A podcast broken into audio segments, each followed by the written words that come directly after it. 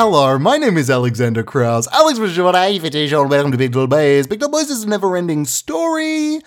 Never-ending story. Anniversary. It's the anniversary shows are um, still coming out. You may be thinking, Alex, aren't anniversaries supposed to be singular moments in time that you celebrate as one like collective let's look back over the years and reminisce? Well, no. In actuality, anniversaries are something that you build up to for several weeks when you don't really know what else to talk about, okay? I'm sure if, i ever, if, I was ever in a relationship that lasted up to an anniversary, I would also be celebrating every single moment I could, even beyond the general anniversary period. I'd be like, hey, Silver. Hey babe, silver. Don't don't forget it's our silver soon.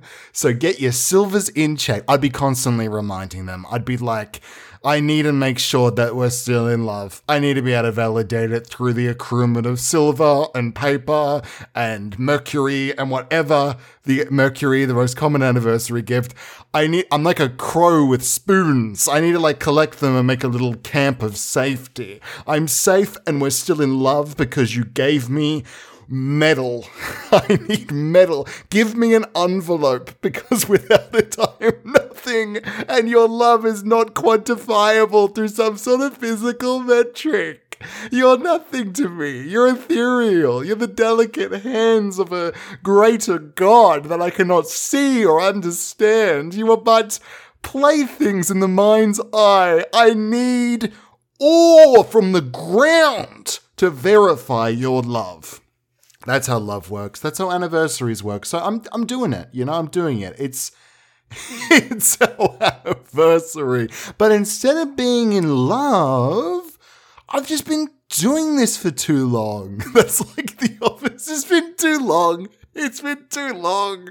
And I think I'm growing older. I'm growing older. And if I'm doing the math on this episode, I think it might release near nearby my birthday. I don't want to give a specific date because I've previously given out details of my um, security code questions, including what did I say that one time? Oh, the, one of them is what's my favorite US uh, UK panel show that involves tasks, and I feel I feel like everybody's already got that one. So if I give out another one, you could refresh the page and eventually get the perfect duo combination to get through that. And as long as you're not a robot and able to tick a captcha then you're definitely got in to um I don't know. What do I value in the world? What's a subscription service that I'm on? You can maybe you can maybe jump on my Netflix and watch the new Stranger Things. Yeah, yeah. And wouldn't I look the fool when I go to watch episode six and it says I'm halfway through episode four? You would have really got me then, screwing with my lifestyle.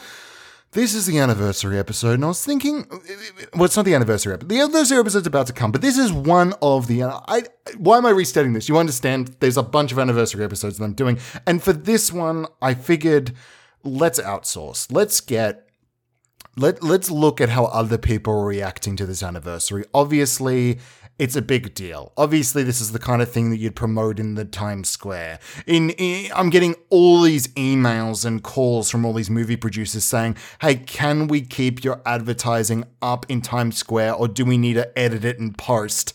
For our shot for the new Kingsman, where they go into the future. I get future. Are they in the past at the moment? I don't know. I can't remember where they were left off with that new one.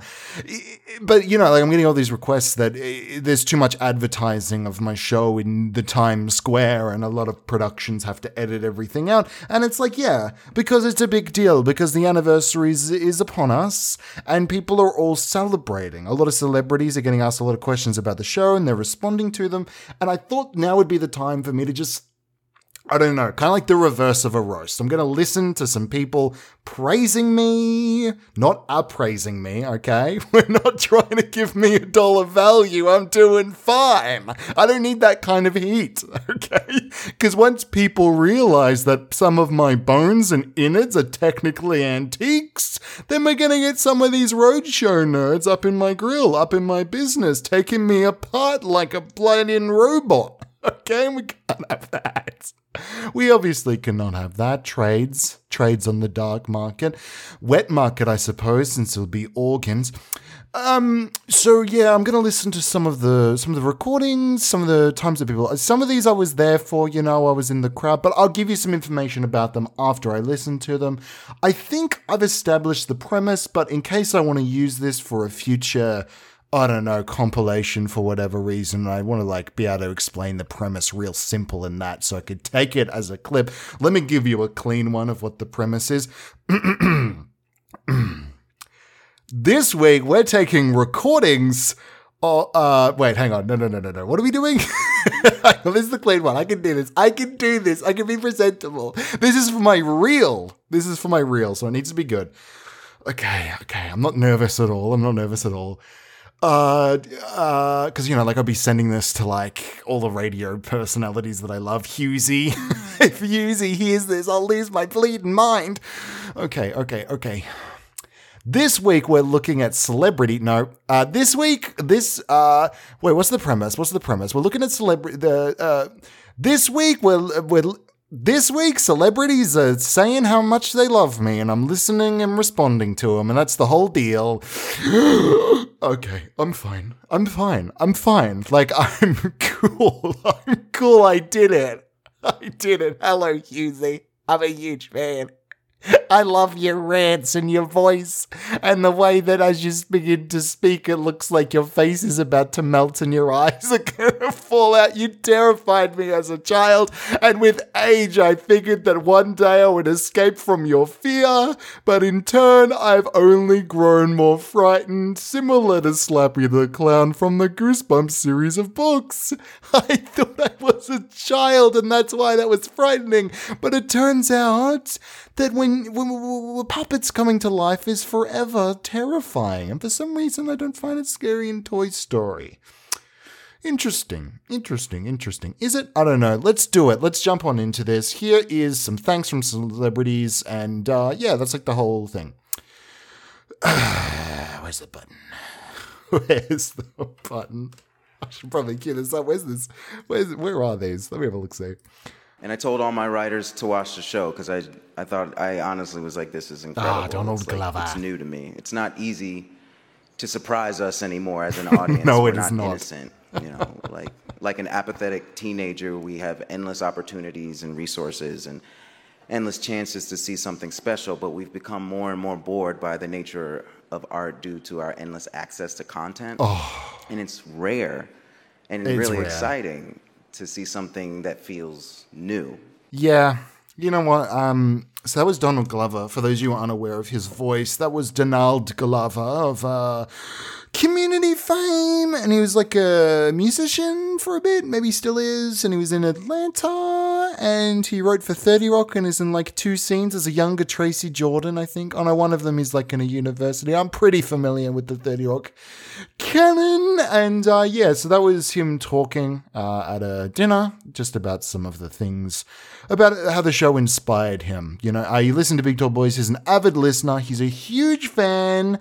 And you, you know, I, like I don't need to recap what he said. He he he's a big fan. He introduces it to people because it's it's kind of just it, it, it's destabilizing the landscape. You know, it's taking what was and making it into what could be. And what I mean, you're listening to the show. What am I doing? What am I explaining this? You're listening to the show. Let me talk about my connection with Donald. Uh, yeah, so me and Donald met five years ago. We were um, we were sitting we were sitting outside and we're just having a chat. Well, I was having a chat with a friend. Donald was walking past. Um, he was holding his tray of food food items. He's coming out of like a cafeteria of some sort. Uh, and I, you know, I put my foot out. I put my foot out, and I know what you'll say, Alex. Why are you bullying these celebrities? And I thought, because in my mind it was like this would be funny. It'd be like a meet cute. It'd be a funny thing if he tripped and then we got to talking. Uh, yeah, but he so he hit my, you know, his feet mit my shin. He toppled down to the ground, um, broke his nose, kind of like fell and crumpled into himself. Uh, oh, what happened after that? Well, he was he was carried away. He was carried away, um, and I got a little bit carried away. I was saying like, you know, don't don't don't sue, don't be weird about this. It was a prank. Look for the cameras, Donald. Look for the cameras. Uh, and I visited him in hospital for about three years. So it's very similar to The Big Sick. If you've seen the film The Big Sick, is we kind of broke up. Is that was the moment when we said, look, we don't want to see each other anymore. So I started visiting him in hospital, and he was unconscious in a coma for quite some time. I was waiting in the waiting room. I met his parents there. Lovely people, lovely people. They're going through some sort of strife, though. It seemed like they didn't love each other as much much as you'd expect because of the problems that they were dealing with in their unconscious child that was presently in a coma. So I spent some time there with Ray Romano, kind of like chatting and dealing with stuff and learning about um, learning about them and learning about what love means and what it means to connect with another person. Uh, and eventually, when Donald woke up, he was mad that I was the first face that he saw. He started throwing shit. He got very upset, and I decided to move. You know, I moved across. I went on this big comedy tour, what have you. And then he showed up in the crowd and I don't know. I actually don't know what happened after that because that's when the Big Sick ends. And I don't like to speculate on what happens after a film, but I'm pretty sure it goes to black and white names start going across the screen. And that was pretty much what happened with us. You know, we were there smiling at each other. I was razzing him in the crowd. And then everything faded to black. And then it said directed by Kumail Nanjiani. And that was pretty, you know, Emily V. Gordon wrote the script, you know, and then that was pretty much it. I start, I, I seized up myself, you know, I went unconscious. That was the end of me.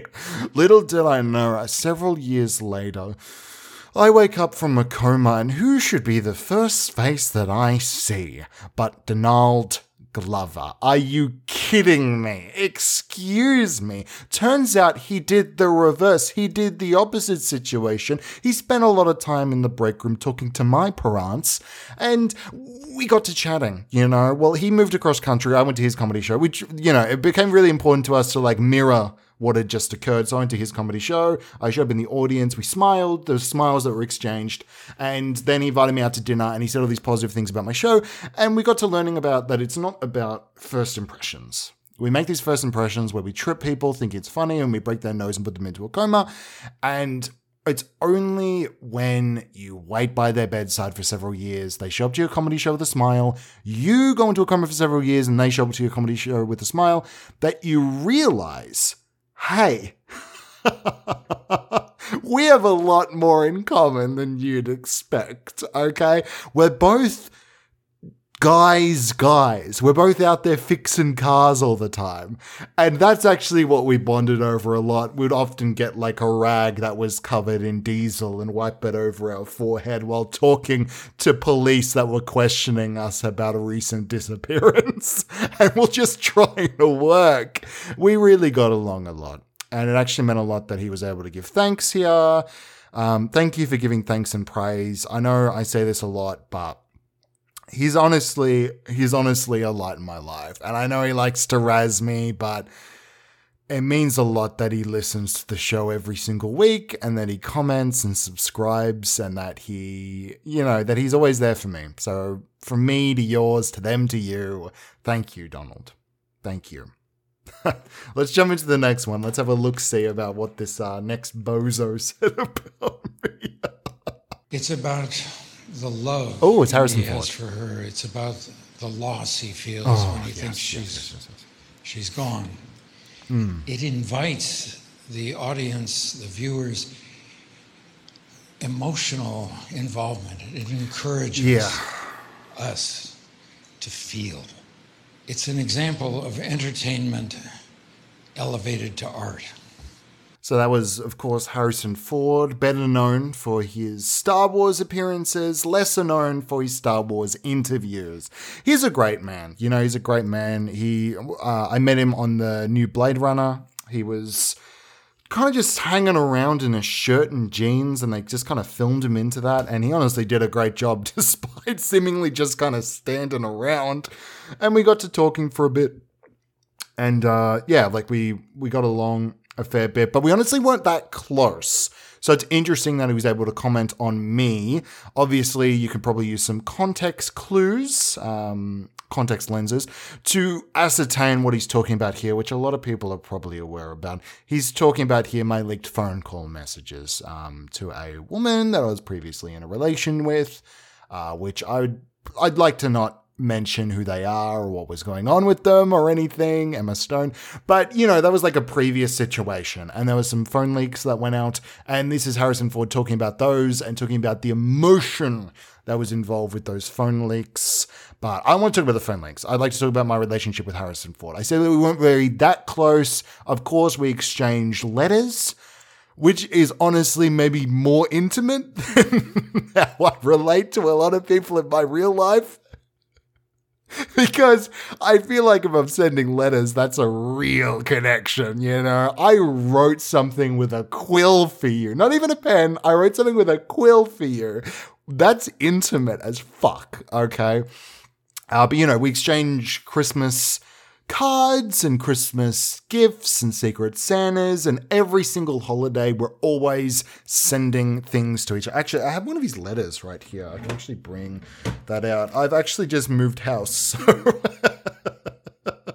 Not that the letter would really be here, but uh, a book that would be nearby me that I could use to pretend to be crinkling is not here. So please, I'm not going to add it in post. I can't be bothered. Pretend you hear the crinkling of paper. Usually I'd grab something nearby and utilize that full transparency. I don't have anything nearby me. So just pretend that what I'm about to say is being read off something that's real and tangible in front of me because I don't have the usual props that I might be one to use in usual recordings. Here's here's what he said. I'm really reading this, obviously. Dear Alexander, although we have never corresponded in purpose, not in person. although we have never corresponded in purpose more than once, and uh, all of our other engagements have been without reason or cause. I know that our relationship is something that means more to me than the relationships I have formed with everybody on the Star Wars crew. I'm talking Chewbacca. I'm talking Jar Binks. I'm talking. Uh, for some reason, I was gonna say Hans Gruber, but definitely no. Han Solo, myself, my own character. And I feel like that being able to relate to you through letters makes my hand feel connected to your heart. I know that I'm not usually a poetic individual, as you've probably ascertained through my interview structures, where I often dismiss my roles in acting prowess and my connections to the wider Hollywood sphere. But do know this for those that I love and care about, I do bleed for the pros. I do try to connect. I do care about you. This has honestly become one of the deepest relationships of my life, and I don't owe that to cellular communication. I don't owe that, that to us meeting at a cafe. I owe that to us accepting that we don't need to be there standing side by side silently, watching a Netflix film while playing with each other's laps and getting all excited before heading on into the bedroom.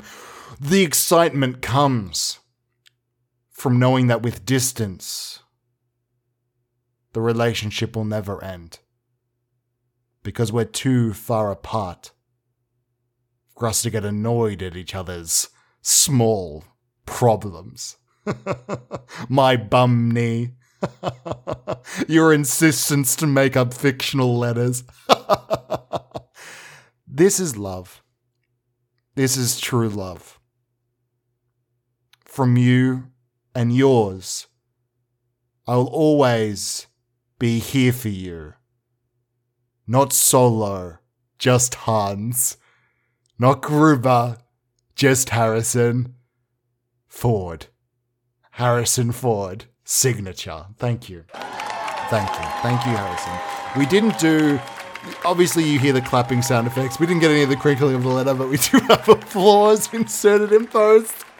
because that's where my priorities lie. Thank you, Harrison. For I, it was nice that I was able to share that letter. I hope me sharing that with the wider world does not ruin what we have, uh, our connection between each other. Let's jump on into the next one. I'd love to listen to more of this praise because honestly, it's a real morale boost. You took me to another place. You made me grow two inches. You brought me into your trailer, Jamie, And Jamie. when, Yeah, I did. When I when I got a chance to be in that movie with Oliver Stone and all of these big, big stars and big legends and big egos, you had no ego at all. You No, brought me into your trailer. You told Yeah. me stories. We played chess. Uh, I let you win because I wanted to hear more stories. And you don't beat your heroes, man. You listen to them. And I'm gonna say this, and I'm gonna get out of here. When God made you, He took His time, then He took a 30 minute break, and He said, That was a good one. Thank you. Jamie. That's Jamie's Jamie Foxx. Jamie Foxx, everybody. Yeah, me and Jamie, me and Jamie are good friends. You know, we're real close friends. I will say this is probably the first one of these praises and thank yous and acknowledgements that actually does kind of make me mad. I, I'm assuming you already know why. He didn't let me win at chess, and I know he, I know he's saying that he let me win in chess and jest, but um, I must confess that um, he was trying his best. Okay, he was really he was really tooth and nail trying to move his queen around. I was digging in with a pawn. There was a real back and forth. There was a real queen's gambit to it. He'd lift a piece, he'd place a piece. I would do similar and would hit little stop timey things and you could tell that we both knew the rules. Like we were we were really at each other's throats. If if it was shot like an anime, there would be intense close-ups on our eyes and swift moves of our hands and internal dialogues about what would happen if we did certain things, and our rivalry would build into a friendship.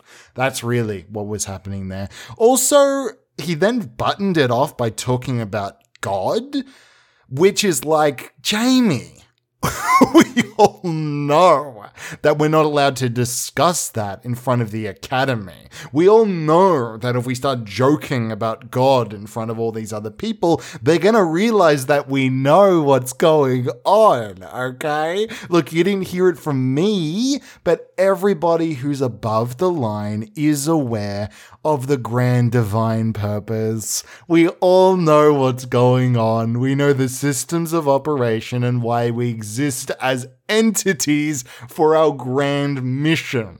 And it's always frustrating when you meet one of your peers and they're openly talking about it. And it's like, Jamie Foxx, you can't just be saying this to all these plebs, okay? You can't be saying these to all these individuals who are going to take this home, okay? And then what? Uh, alter their perspective of the grand belief system? Never. Never mention God. Never thank God in a speech. The only time it ever happens is at the end of an award show. You thank God with a little knowing wink to somebody else in the academy. That's the only time where it's like a little bit sliced alone, but we accept it. What is the great purpose? Of course, I cannot tell you. Jamie Foxx cannot tell you. We're not allowed to say, but I'll give one hint. Every one of us above the line are allowed to give one hint about what the grand purpose is, and here is my hint it's less cool than you think it is. Okay, whatever you're imagining, whatever you're imagining, like my grand purpose is this, it's less than that. And re- that applies to everything. You could be imagining that our grand purpose is for all of us to, I don't know, just exist as some sort of simulation. Stop. Too complicated. You could imagine that all of us are existing because somebody's trying to understand. No. No understanding. Whatever your idea of the grand purpose is, it is smaller than that. I'm talking like in a box. I shouldn't be saying in a box. That's a pretty good hint. I can't explain why. I can't explain why. And I know that's going to be frustrating for all of you who understand that by me uttering these words, I have to fulfill the promises at the end of the comedic bit. But do know that if I do say it, there won't be any more of me. And that means there won't be the end of other premises that I've set up before. Okay. We're still waiting to find out the grand reveal of the end of this episode. You know, how will he end it? What will happen? You can only know if we're able to continue. I think I've I think we're done with this one. I think I want to call it with this one. Thank you, Jamie Foxx. I know I got mad at you, but I can never stay mad at you. I loved you in Baby Driver, of course. You drove me everywhere for that film. I know you weren't the driver in that film, but while he was recording it, he was actually working as my personal valet. So that's just some behind the scenes. oh, okay, let's do it. What's the next one? Let's listen. And then it dawned on me he wasn't stone faced Oh, because of my awe inspiring performance. He was trying to contain his laughter. This story, this the story. more he tried, the harder it became. And eventually, everyone in the room, but of course me, was in complete hysterics. and then he turned to me and said, That was good. That was, that was good. Uh, why, don't you, why, don't, why don't you, on that last line, why don't you just try to just, just take it down a notch? One notch. Just- So I did. He did. I took it down a notch. And I learned the valuable lesson that some things are good only to a certain degree. Leonardo DiCaprio. Okay, first name, one of my favorite of the Ninja Turtles. Last name, one of my favorite of the D- DiCaprio. I got nothing. I got nothing. Caprio. It's too unique a name for me to re- connect that to any sort of pun. First name close to Ninja Turtles. Last name no connection. I don't know another DiCaprio. I'm not educated in the DiCaprio realm. Leo, what can I say about you? Um, you're a darling. You're a dime in the rough. You're you're you're you're the best. You're great. He's look. He's a ladies' man. Obviously, we all know this. He's the kind of man that gets the women's hearts a pumping and the men's pa- pants a bumping. You know. so yeah, Leo here is talking about his audition process. So it's interesting. It's interesting. He came to me. He wanted to be on. A, I wanted to be on an improvised show, and I said to him, "Look, Leo, I know you've got this." History of acting in things, and that's kind of like your whole wheel forte. But you don't really get how this works. You got to say things that come to mind. You got to make up things that come to mind. You got to be able to accept that you'll have one idea and then you need to bail on it. You have to accept that you need a Christian bail on some things, but you need to also commit to other things. Okay, like. Okay, so this is what happened. This is what happened. We got him into the room, and we were saying this is for my old podcast, Know What You're In For, with Disgrace Prison Warden Anthony B. Watts. He was going to be on an episode. It was Leo there. He was auditioning against the one and only John C. Reilly because I figured they're of the same type, you know, of the same general range. Obviously, a lot of roles that John C. Reilly is booking in the audition room is Leonardo DiCaprio and vice versa. Okay. Great Gatsby could have been a John C. Reilly film. Step Brothers could have been a Leonardo DiCaprio film. They're that interchangeable. So as both of them were in the room, and we're looking for somebody to come onto the show. And Leonardo came in and he came in big. He came in strong. He was playing this character who was rough and tumble from the streets. He said that his favorite game was hopscotch. He was limping. He had a back brace on. Uh, he could only look out of one of his eyes. And immediately I had to explain to him what audio was, how it operated, what it was carrying inside of it. Is it waves? Is it particles? I had to really break it down into the physics basics for him. What part of the body is going to be on the recording? He would ask. And I'd say, no parts of the body. It doesn't matter if you're limping, nobody's going to hear that. It's actually just the audio coming out of your mouth. And he said, what about the ears? I heard ears have something to do with it. At which point I had to explain that's actually the receptors for the noise. And he was nodding really big at this point, but you could tell that it was hiding the fact that he didn't understand. So I got out a small, I got out some papers from one of my bags that I'd used to teach, teach our school children, and I'd draw some waves across there. And on one side, I had a person's mouth. On the other side, I drew a pretty intricately designed ear illustration, and I began to explain how noise reverberates inside of the eardrums, replicating the sound waves that were flowing through the air towards an individual. At this point, he was nodding bigger So I figured, I think we're done. I don't think, look, I know you're a great actor, but if you don't understand the science of it, you're not going to be able to do the show because everything you did was visual. You had the limp and the eye and everything. Like you didn't even say one line. And he said, Can I do a second take? And I say, Okay, this time don't do it as big. And this is what he meant, you know, whatever he was paraphrasing. He was paraphrasing what I said. I just don't don't be such a big piece of shit is actually what I said. And he went, Okay. Okay. He did a little nod. And so he came in and he just had one closed eye and i was like okay at least that's something. At least the rest of his body is just sitting in the chair in front of the microphone. He wasn't directly facing it. I was thankful that we had a pretty good sound capture uh, setup at the time you know omnidirectional and whatnot.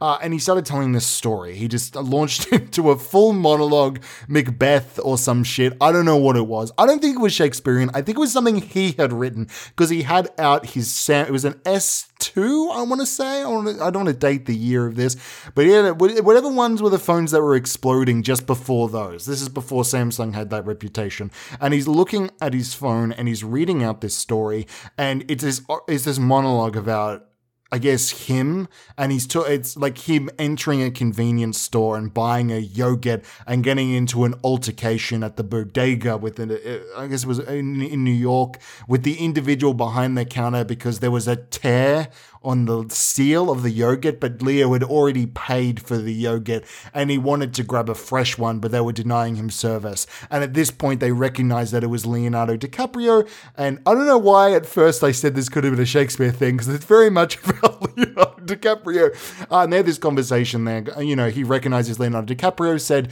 you can obviously pay for this. And he said, Yeah, but that's not the point. The point is that you're supposed to provide a certain level of service. He said, I did. That's why I sold you the thing that you were looking to purchase. And he said, Yeah, but the problem that I have is that the thing that you sold me isn't up to scuff of the product um, promise that is fulfilled through through through through customer and through uh, what's it called, seller, and he and he said, "Well, take it up with the ombudsman." At which point, Leo took out his S two or what have you, and began calling up the ombudsman inside the uh, uh, monologue that he was saying. He then went on to talking about letters and back and forth with the obs- ob- ombudsman, and eventually it ended up being a problem with Chobani, the yogurt distribution company. He got in contact with them, was trying to sort some stuff out, and this was really detrimental to his career because he had a contract to work with uh, Yoplait, and even though Yoplait, like even though Chobani was being discredited, Yoplait was upset that the negative negativity betw- uh, towards yogurt would some sort of negative implications on their entire brand image, and Leonardo's ruthlessness of attack towards Chobani would destabilize the yogurt marketplace and lead everybody to realize that they like ice cream more. And all this to being said, I didn't accept him into the show. Obviously, look, that was one of the most intricate stories I've ever said in my entire life without like any. It, this is just what happened in the room. And at this point, I said, look, sometimes it's too much of a good thing, is what I said to him because I figured that was the only way to get him out of the room. And he gave me the deepest, biggest nod of all time really indicating to me that he had no idea what had fully transpired in the room. Uh, and then he said, you know, uh, will you call me? You know, should I call you? And I'm like, we'll con, we'll contact you, Leo. We'll contact you. And it's honestly really nice to hear that he's still on good terms with us because I figured by at this point he must have figured out what went and what happened within that room. Obviously, we're not going to call you back, Leo. It's been several years at this point. We have this disconnect between us. I don't want to involve you in any of my projects at all, but I do recognize you're a great actor. You have that pointing gif. I'm a big fan of that, where you're holding the drink in The Great Gatsby and you're pointing. But I can't help but feel like John C. Reilly would have done an equally good job. Uh, and John C. Reilly didn't get booked, of course, because he was um, he was too busy filming Sherlock Holmes or something. I don't know how to fulfill that thread. I don't know how to fulfill that thread. I've done all of it. That was the whole thing. Let's jump into the next one. Big long story that I gave you, and there was really I don't know if there was enough of a payoff, but that's what I said. I said it all. Here's the next one the guy who finds what is noble and what is fine and oh, what is Meg. simple, and who finds the extraordinary in what is ordinary. Thank you. A person who not only notices that stuff but reflects it back to all of us, mm. his family, his friends, his audience, so that we get to see it and feel it too. So we get to have it work its magic on us as well. He's one of the people that I'm gladdest to know and see and hear from, much less work with. Three movies with you, sir, and it's only been my joy and my privilege. Well, that was um obviously as I mentioned that was Meg Ryan. Meg Ryan is um honestly a treasure. She is a delight. She she did mention so we worked in several films together. Um it's crazy that she even recognizes me in terms of like working together on films because I feel like a lot of our relationship has nothing to do with the film stuff. On all of those things, I've been eh, what an EP, I've been an executive producing all of her rom coms and what have you. Like, I haven't really been in there, I haven't been on the ground. I've just been funding everything for her for these productions. The real way that I know Meg Ryan is that I bigged myself. I bigged myself. I bigged. you all know what that means. I bigged myself, okay? It's what happened. And I know, and I'm aware. I know immediately you're screaming at your podcast devices. Wasn't Big the Tom Hanks film that Meg Ryan wasn't in? And to that I say yes, but I was confused at the time, okay? I bigged myself and I just needed a shoulder to cry on. I need somebody to talk to, somebody who understood Tom Hanks, but yeah, I didn't know Tom at the time. So I went to Meg Ryan. We sat down for a bit. I explained what happened. I said, look, I was out at the pier and I was trying to do an us. I was trying to do an us. I was trying to find a thing to go into to find the Hands Across America and to make some weird, dark clone version of myself. And unfortunately, I got bigged. It wasn't my plan originally. I was trying to us and I bigged. And honestly, it really blew up in my face. It really blew up in my face because instead of getting my clone version myself with a little knife, I got a older version of myself inside of my own body. Like I became big. And for those of you who haven't seen Tom Hanks is Big, obviously you know what it is. It's a boy that becomes Tom Hanks, which is every boy's dream. They look on the TV and they said, I wish I could be that man. I wish I could dance on the piano. I became big. I became Tom Hanks. A lot of people don't know this. Here's the big reveal of big really happening in real life is in the movie.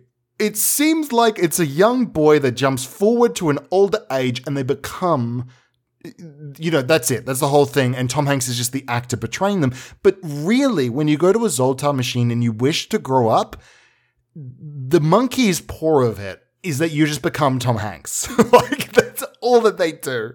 And so I became Tom Hanks for a little bit and it was cool. Like it was pretty cool. I got to like clap at a lot of award shows and I got a lot of camera time in that aspect. I stopped really performing in a lot of stuff, but they keep showing me at award shows because it's like it's Tom Hanks. We've got to applaud for him. What am I saying that he's not in? He's in tons of stuff still.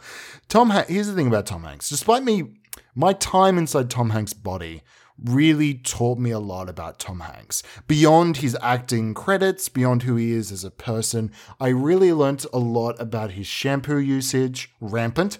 I learnt a lot about his dogs, Biscuit and Tango. I learned a lot about his typewriting fetish, and a lot of people would say it's a fetish. I know that previously he connected with people on Reddit or whatever by distributing typewriters and selling them. I didn't even know. I didn't even know. Once I was in his body, I realized that all of the typewriters were left in a room that, while seemingly wouldn't be a problem, like if the typewriters were just in around his house and it'd be like, oh, he just collects them and they're around the house, but they're in like a back room.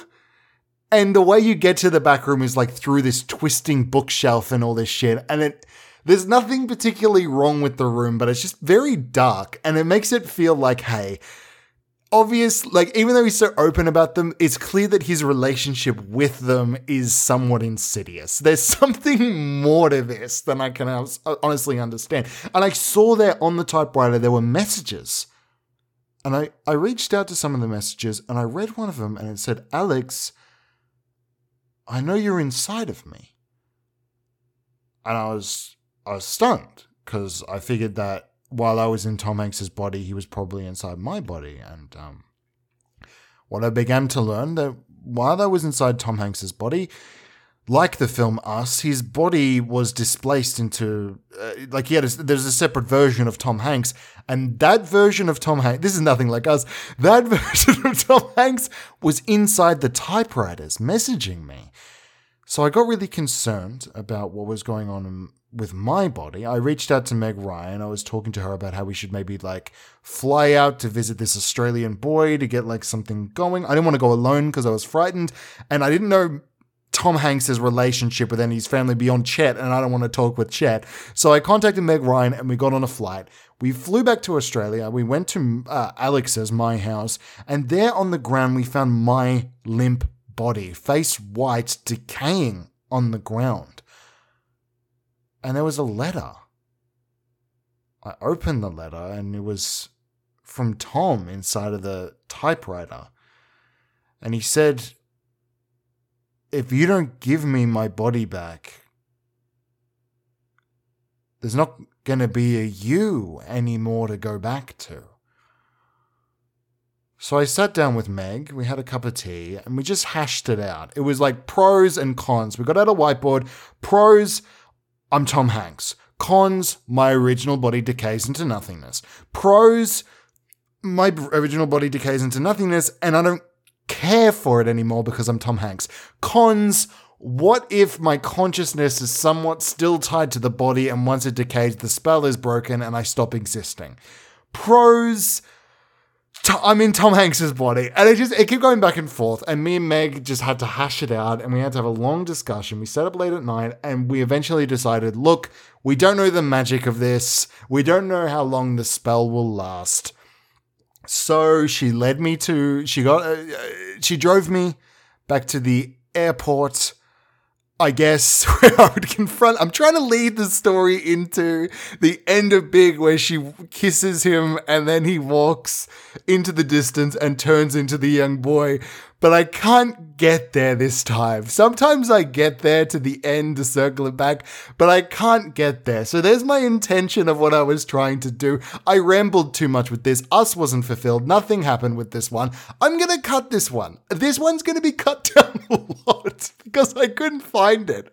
I couldn't find the thing. The promise of the big thing was good. I like the Meg Ryan connection. I like the Tom Hanks inhabit. You know what? Maybe I did like it. We'll see what I feel about it in post. We'll see how much of this survives. I have a feeling, I have a feeling that a lot of it gets cut and you're going to be like, whoa. There was a red jump in Alex talking and then Alex explaining how he cut a lot of shit and like, yeah, that's because it didn't work. That's because it didn't work, baby. We're gonna go into the next one. We're gonna do the next one. We've been recording really long episodes lately. Let's just let's fuck let's fucking do this. let's get through this. The fact of the matter is that he is even smarter than he is letting on. He is toying with us. Look at him. Steve. Look at his face. He's laughing at you. He mocks us for his own personal pleasure. And for this, I think we owe him our thanks.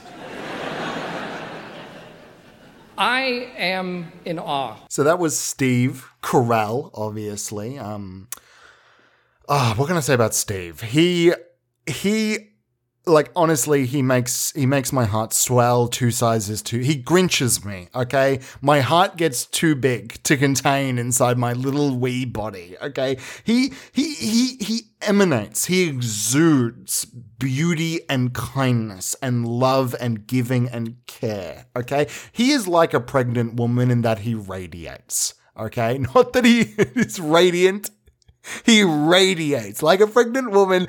A Geiger counter goes fucking wild around him because the Geiger counters don't understand that there's two bodies in there, which means there'd be an increase in uh I was gonna say seismic activity. Radiation, radiation. I don't know what I'm talking about.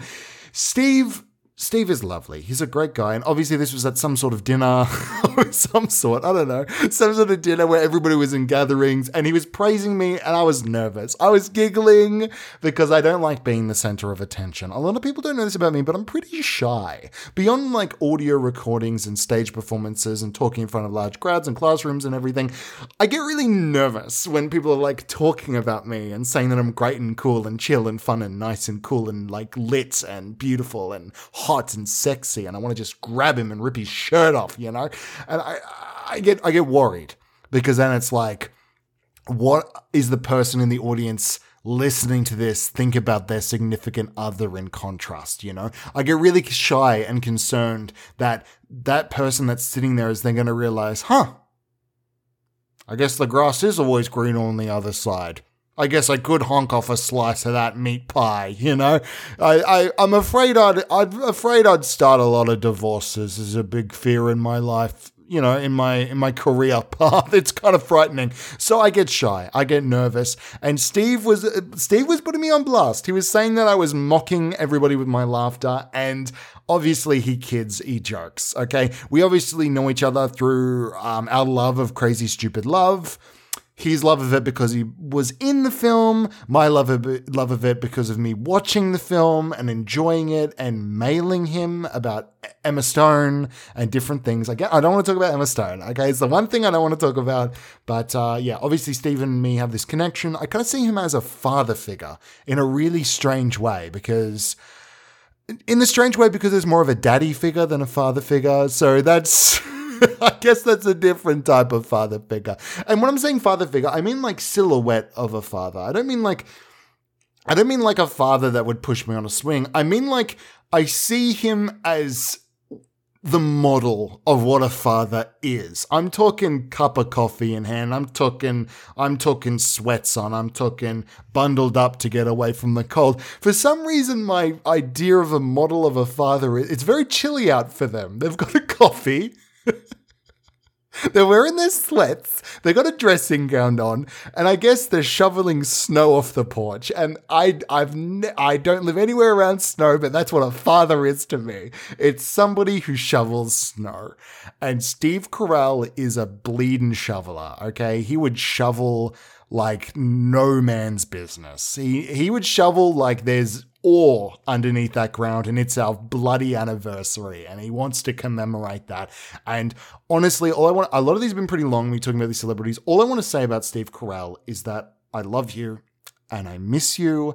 And if you ever want to get a coffee sometime, I'd love to. I'd love to see you holding a coffee and I'd love to comment on your coffee choice and I don't know, to play footsies under the table and just kid around again. And if Emma Stone comes up, that's cool with me. And we can talk about her and how she got scared being lifted in Crazy Stupid Love so that to get a stunt double in for that one scene. The one piece of trivia that I know that's really giving, it's really going a mile. it's really going a mile. Thank you, Steve. Thank you, Steve. Let's let's listen to the next one. Just strip away those layers of goodness. Yeah. Okay. You know what you get? Okay. You know what you get? You get me. Evil, vindictive little. That's what you get. You could strip away all of what he is. No, you get you and me, and it's true. Tim Allen. What is there to say about Tim Allen that hasn't already been said? Conservative prick, uh, Santa Claus movies, Tool Time, uh, like he he has a legacy that he is tarnishing every single day. Every single day he says, I'm gonna be the last man standing. I'm gonna well, here's the thing. We can't I'm saying tarnish, but I mean, Tim Allen's always been Tim Allen. We all know who he is. And he was me a lot here because obviously, like, we don't really get along. But we have that relationship that's kind of like, uh, it's kind of like the the two individuals who are on other sides, but they connect through their love of the game. You know, he loves he loves acting and pretending to be somebody else, and I enjoy pretending to be. Uh, well, here's the thing. No, I'm not pretending. I am who I am, so I'm not going to commit to that. I'm actually like, I'm actually like not pretending at all. I'm actually like just who I am. And he's saying that there's these layers that I can strip from me and I become him. Because a lot of his ethos, his ethos, is that all humans at their core selves, when you strip down all of those layers, when you peel back the layers of the onion, when you get to the core of the shallot, that's what this theory is called, the core of the shallot, you end up with another Tim Allen. He believes, and this is his religion, I, I think, that at the heart of it, and I don't, again, I don't want to give away the God stuff I mentioned earlier, but let me say I've pretty much, I've pretty much given everything away by saying this, is that at the core of every person is Tim Allen. And I'm not talking, I'm not talking about like people who are like Tim Allen. I'm not talking about displacing yourself through big technology to become Tom Hanks. I'm saying that if you stop pretending to be the person you need to be to be validated, underneath it all is physically, atomically, identically another Tim Allen. All of us are Tim Allen. And learning this has been one of the greatest challenges of my life because I I can't deal with that. And he let everybody know in this speech, and everybody thinks he's joking. But here's the thing look in the mirror for long enough, and you'll see it. You'll see him. You'll see him. You'll see Tim Allen staring back. You'll start a wooing, and you'll start Santa Clausering, and nothing can stop it. That's who you've become. Whew absolutely devastating. Let's listen to the. Lot. I want to talk about. Here's the thing. I'm having a lot of fun here, and even though the God Tim Allen stuff is a pretty cool concept, I don't know how much I want to talk about Tim Allen. I don't know why I included him on here. Thank you, Tim. I guess here we go. Last, this is the last one. This is the last one. So I just want to say that I'm prefacing it before we get to it, so that we. I'm. It enforces that I must go off with a send off you know, that I have to try a little bit more for this one. Here it is. I can't tell you how grateful I am to know you. And you have Tina. helped me so many times and in so many ways, showing up for SNL monologues, Mm. Being a guest star on our dumb TV show, marrying a woman who is like a younger, thinner, smarter version of me, just to keep me hustling. Tina, Tina, Tina, Tina, Tina. Tina Fey is one of those people that when you meet her, it's like, wow, you're short. And you don't realize it in the show because they, like in 30 Rock, because they seem to like, I don't know, it's like camera trickery like they do with Tom Cruise. But she's actually like really small, like crazy, scarily small, like an ant running beneath your feet, and you're afraid to squish her. And that's the main thing I'd say about Tina Fey. But the, the, the thing that I the thing that I understand through this recording and like understanding our relationship is everything and everything is that sometimes she'd need me to come in for SNL. She'd need me to do one of my famous characters, my one of my famous characters, and I'd get into costume and they'd throw me out there and I'd be like, oi, oi, know, everybody's all everybody's all upset with everybody because it's all a bleeding mess out there in political land. And you know, it sold a lot of shirts, my nang nang nang nang nang nang shirts. Obviously very popular. Obviously very popular. Uh, and being called into that dynamic is interesting because you start to realize that, hey, maybe I don't need to be a consistent cast member. Maybe I don't need to be a featured player. Maybe it means more that even though I'm not there every week, I still get the call to come on because they know I'm that good, that they can't actually book me weekly, that I have to be flown in to appear. And Tina is a dime. She's a dime, she's a dame. And she mentions there, you know, like keeping her hustling for marrying the younger person. Yeah. Um, this is actually kind of a big deal, and I didn't want to talk about it too much. Yes, I did tell Tina Fey that I married uh, Emma Stone. And Tina, Tina, Tina wasn't supposed to say it out loud in public, uh, and then she called me, and Emma called me, and then that's kind of like what the recording was that I mentioned earlier. Again, I don't have to like talk about it or anything, but a lot of the complication was.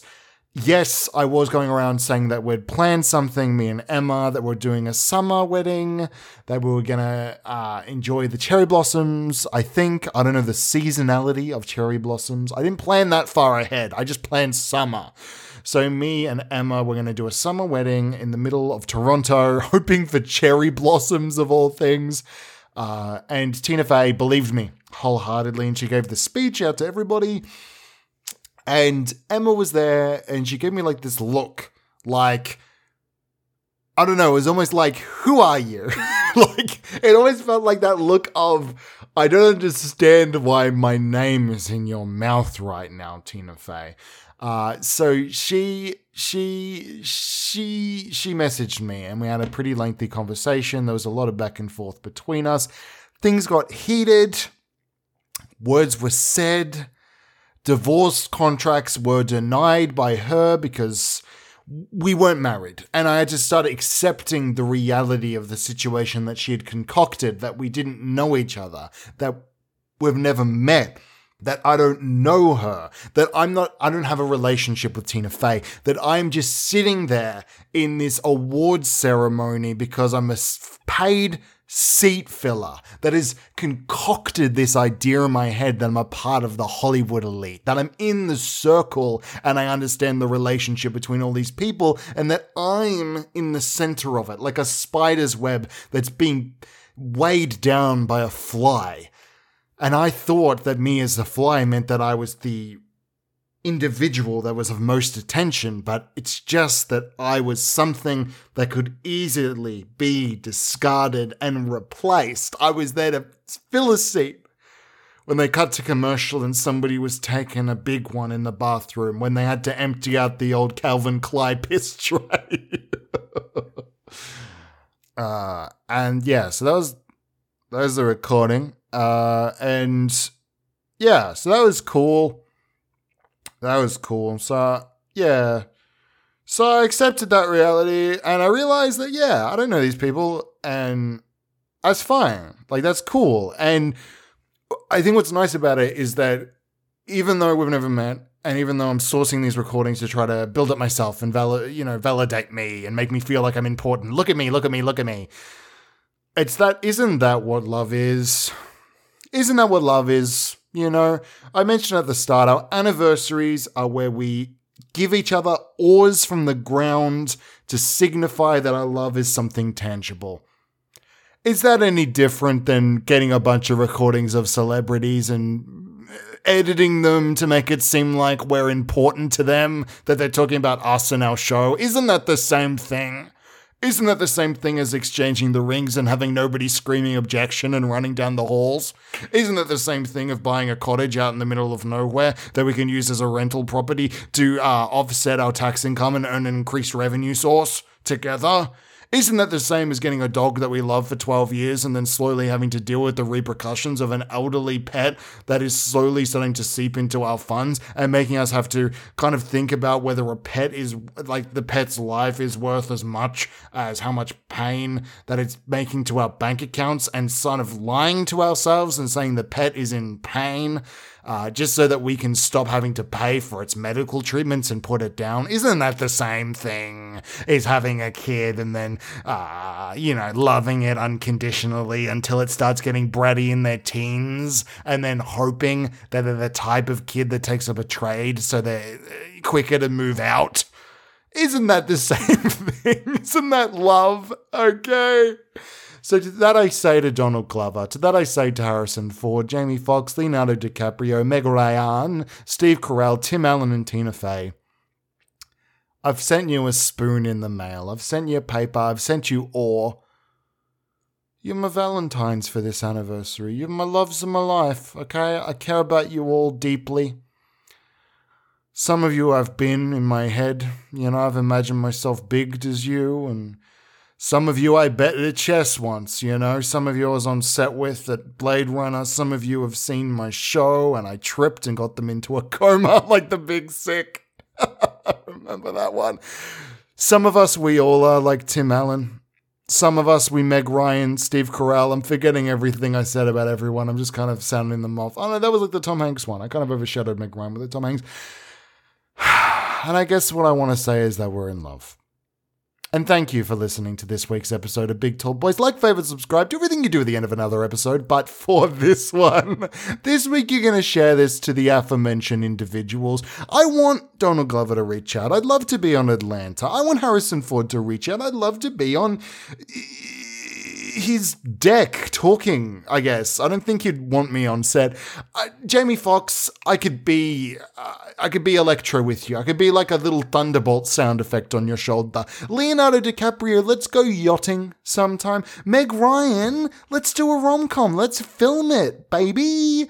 Uh, Steve Carell, uh, I don't know what you're up to recently. I don't know what you're up to recently, but let's talk. Actually, let's talk about you because I'm concerned about the trajectory of your career. Oh, you're obviously making a shit ton from the Office reruns and all the distributions on the streaming platforms, but I'm concerned about your fulfillment in your life beyond revenue sources. So actually, it'd be nice to just be able to sit down to make sure you're doing okay. Tim Allen, let's catch up sometime. let's just like we'll put a in it for now. Some point in the future, we'll catch up and we'll get to chatting. And Tina Fey, let's do this 30 Rock reunion. I love the show so much and I just, I miss it. I know you did a thing for Peacock that was really fucking rushed and shit and obviously just to make some money.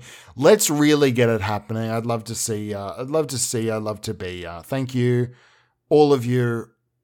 You mean the world to me. I, the listeners and these celebrities. The anniversary's coming up. I've got big plans that definitely are going to amount to something. There's definitely going to be a thing that comes out that says anniversary episode, and you're going to be like, "Wow, now that's that's fulfilling that he did that." I've definitely got a plan. Recent episodes of this show have been really long. Ever since I moved into the new rental, uh, I've moved house, as I mentioned earlier. Uh, so I don't have all the papers in front of me like I usually do, and for some reason, the lack of papers is keeping me focused on the episodes and making me put out hour long episodes every single week. If you're enjoying the hour long episodes, let me know. If you feel like they're way too fucking long, also let me know. I don't know why it's happening. I don't know what's happening. They've just been longer recently. Maybe it's that I feel some level of freedom in this new locale, okay? I've become untethered from a previous rental agreement, and now that I'm so fixated on increased costs, I try to distract myself through talking into a microphone. I don't want to think about the fact that I'm soon to be destitute. I want to chat. I want to hang out. I want to. What's that thing? I want to play the song. Um, hi, can I get a big tall boy?